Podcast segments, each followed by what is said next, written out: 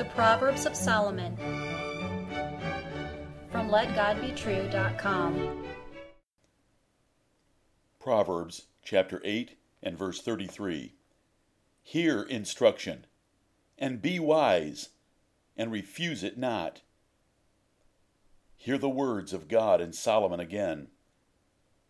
Hear instruction, and be wise, and refuse it not.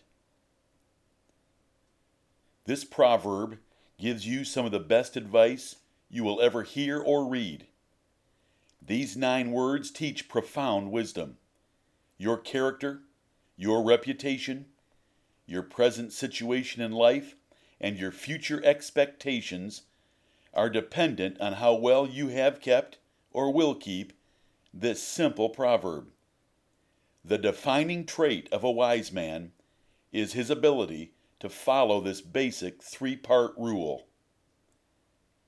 King Solomon used an extended personification of wisdom at this point in the book of Proverbs.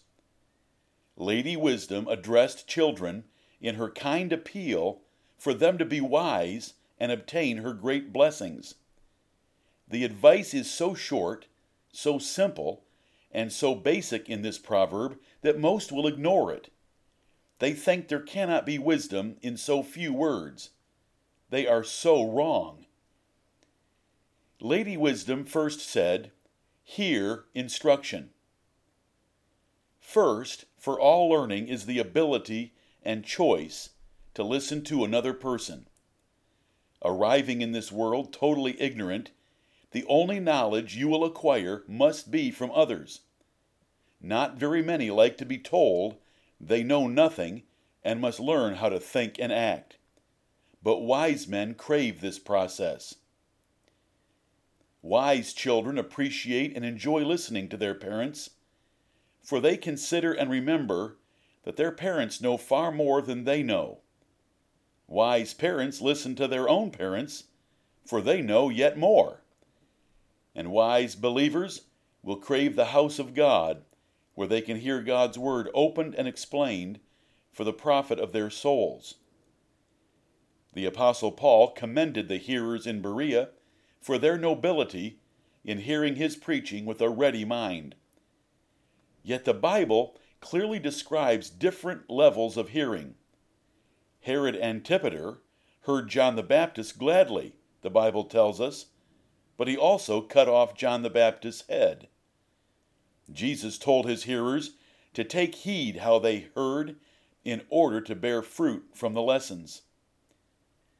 Lady Wisdom in the proverb before you then added these words and be wise.